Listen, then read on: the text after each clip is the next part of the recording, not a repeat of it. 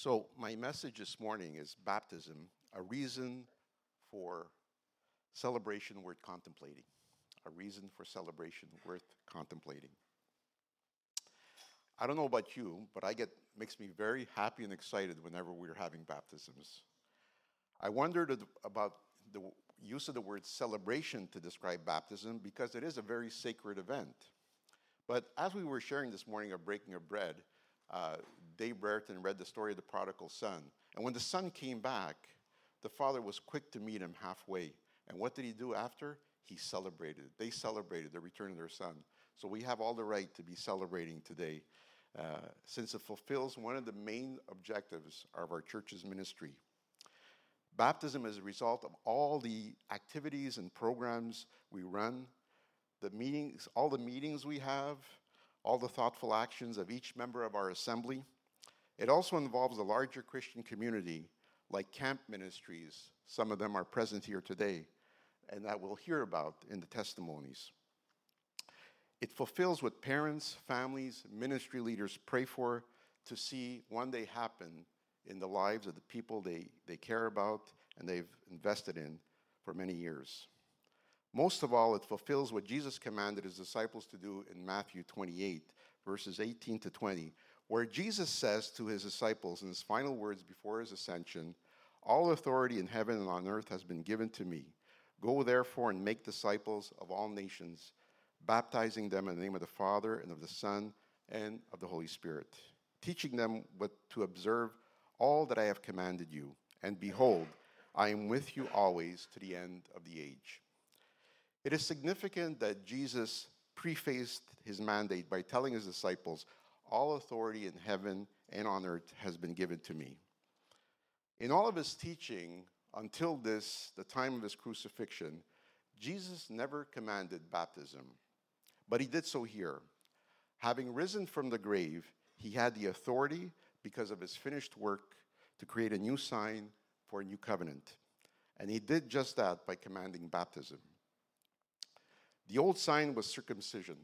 It was given to those who were under the law, the Jewish people.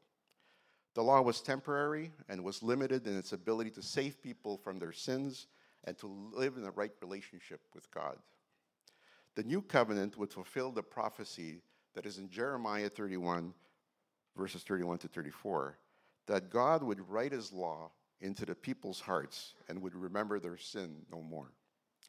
That is why we describe baptism as an outward sign of an inward change. Because when one truly repents of their sin and places their faith in Christ, they receive a new heart that will ultimately affect the course of their lives. This is the biggest reason we have to celebrate this morning. These five individuals, at some point, have had this experience. They have entered the covenant of grace and want to testify to that by being obedient to Christ's command and be baptized in front of you, whom they consider their home church. Since baptism is a sign of a new and better covenant, it signifies all the blessings that come with that covenant. Consider these four things that baptism signifies. First thing is being engrafted into Christ. To be engrafted in Christ means to be spiritually connected and united with Him. It refers to the concept of believers being joined to Jesus Christ like a branch being grafted into a tree. This metaphor is derived from agricultural practices, where the branch of one plant is inserted in the trunk or stem of another so that they grow together as one. Paul uses that metaphor in Romans 11:25 to describe the fact that what was once dead, uh, a wild olive branch, has been made alive by the root it has been infused in. So that was what was disconnected is now reconnected to the host, which is Jesus Christ. Being engrafted in Christ implies that now believers can have a deep and intimate relationship with Him, sharing in His life, His nature, and His identity. It signifies a union where the, believers receive the benefits and blessings of salvation including forgiveness of sins, eternal life, and the indwelling of the Holy Spirit. All who believe into the Lord Jesus Christ enter into a spiritual union with him. so that we are in Christ and Christ is in us. Because of this, we experience what the Apostles' Creed calls the communion of saints. This means we have a mystical union with every Christian who has ever lived or will ever live in this world because we all belong to one body. We are adopted into a spiritual family has been as is exemplified in this gathering. Since April, we've been teaching in the book of Acts, and last week we spoke of the last people who got baptized in Acts 19. The timing of these baptisms this morning couldn't have been better. We didn't even plan it this way. It just happened that, that it was the last baptisms last week that we see in the book of Acts. And so this morning, the chapters keep being written. The chapters of redemptive history continue, and they include Ella Morton, they include Megan McHargue. You're smiling, that's good. they include Rena Lucarelli, they include Vince Charavella, and they include Mark Anthony Lettieri. You are now in the same book as all the greats the Roman centurion, Lydia, Paul, Silas, Timothy. That's a great group to be a part of. The second thing that baptism signifies is regeneration of the heart. Regeneration of the heart refers to the spiritual transformation that occurs in a person when they become a believer in Christ. It is a process by which God restores and renews the, hum- renews the human heart, causing a change in desires, affections, and attitudes. In the Bible, regeneration is described as being born again or being made new in Christ. It is a supernatural work of God's grace accomplished through the power of the Holy Spirit. When a person is regenerated, their heart, which was previously hardened or dead in sin, is made alive and receptive to God's truth. The transformation involves a radical change at the core of one's being. The old sinful nature is replaced with a new nature that desires to, to love and obey God. Regeneration causes one to turn away from sin and replace it with a desire to pursue righteousness. The process of regeneration coincides with faith in Jesus Christ and the reception of salvation. It is a necessary and foundational step in the Christian journey as it initiates a personal relationship with God and empowers believers to live a life that is pleasing to Him. The third significance of the confession identifies as remission of sins. In other words, it is a sign of one of the consequences of our faith in Christ, which is justification. When God justifies us, he declares us just by the remission of sins. In other words, God took the penalty for our sins. Take the example of hockey, and when a goalie draws a penalty, someone else sits in the penalty box for something that he is responsible for. When Christ went to the cross, he paid the price for what we were responsible for. That's what justification means. Jesus took our sins upon himself and satisfied the demands of God's justice through his atoning work. So, on the one hand, Jesus' death on the cross satisfied the justice of the Father. On the other hand, like the Old Testament scapegoat, to which the sins of people were ceremonially transferred and, and the scapegoat was sent into the, dark, into the darkness outside the camp. Jesus became our scapegoat who removed our sins as far as the east is from the west, the Bible says. When baptism is administered, the promise of God to remit our sins once and for all is signified. Finally, baptism points to surrender. We no longer live for ourselves, but live for God having been raised with him, with Christ in our mystical union with him, we are raised to new life with new hearts that are able to choose God's ways.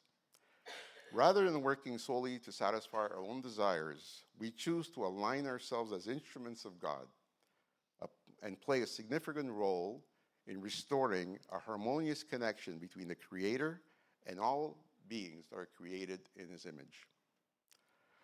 For those of you who are being baptized this morning, and those of you in the audience as well, I want to leave you with three things to contemplate in response to all what I shared so far. Number one, be grateful. In addition to re- receiving a new heart, a new destiny, and a new purpose, you have also been given access to the mind of Christ. It says in 1 Corinthians 2:16. Paul is emphasizing that as believers in Christ, we have been given access to the wisdom and, and, and understanding of God through the Holy Spirit. The wisdom will help you to make decisions, discern truth, and navigate through the complexities of life. When you consider this entire package of benefits, there is much to be thankful for, isn't there? As Christians, we are in fact commanded to cultivate a heart of gratitude in response to this. It's not a suggestion, by the way, it's a directive. That means it should be viewed as a discipline. In 1 Thessalonians 5 16 to 18, it says, Rejoice always, pray without ceasing, give thanks in all circumstances, for this is the will of God in Christ for you. The Lord Himself wanted us to practice a form of gratefulness by instituting the Lord's Supper. Communion is the other ordinance we practice in our church. Baptism is the second. If you believe in Christ, it is an opportunity to express your gratefulness for Jesus' sacrifice and the salvation it offers. By doing so, it helps to sustain and enhance your identity as persons in Christ. Participating regularly not only makes you obedient to what the Lord commanded, but provides more opportunity for repentance, contemplation, and thanksgiving. Thanksgiving is not something we celebrate once a year, here in October, in the US in November. It's not something we give thanks for whenever something good happens. Thank you, Lord. It is something that we should consider every moment, every day, and especially when we meet at the Lord's table. The second thing to contemplate is be active. Since we talked about being engrafted into Christ before, and as branches that are fused into his root, it makes sense that we should therefore bear fruit and display characteristics and virtues of Christ in our lives. One of the clearest pieces of evidence of a person's transformation in Christ is if they are bearing fruit. If you are not bearing fruit, then consider if you are truly if you have truly experienced genuine repentance or if you might be quenching the Holy Spirit. That's what James talks about when he says faith apart from works is dead. Be therefore active in your faith by prioritizing the things that are important to God. One of the best things that can be said about us is what the Bible says about David in Acts 13 36. It says, While he was alive, he served the purposes of God in his generation. That verse has spoken to me many times in my life. I have to think about that. And if that was written on my tombstone, would it accurately describe what I've done in my life? Sometimes I, I like to take a walk in, in uh, cemeteries. My wife thinks I'm weird. But I like it. I'm still looking for that. If anybody took that verse and wrote it on their tombstone, that would be pretty cool. I've seen some cool ones. One that said, I told you I was sick.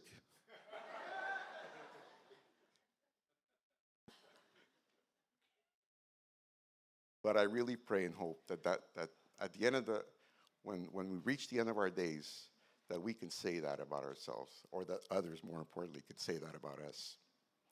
We all have a brief window into the, to do the things, to do what is important, and it's easy to get distracted with the useless things.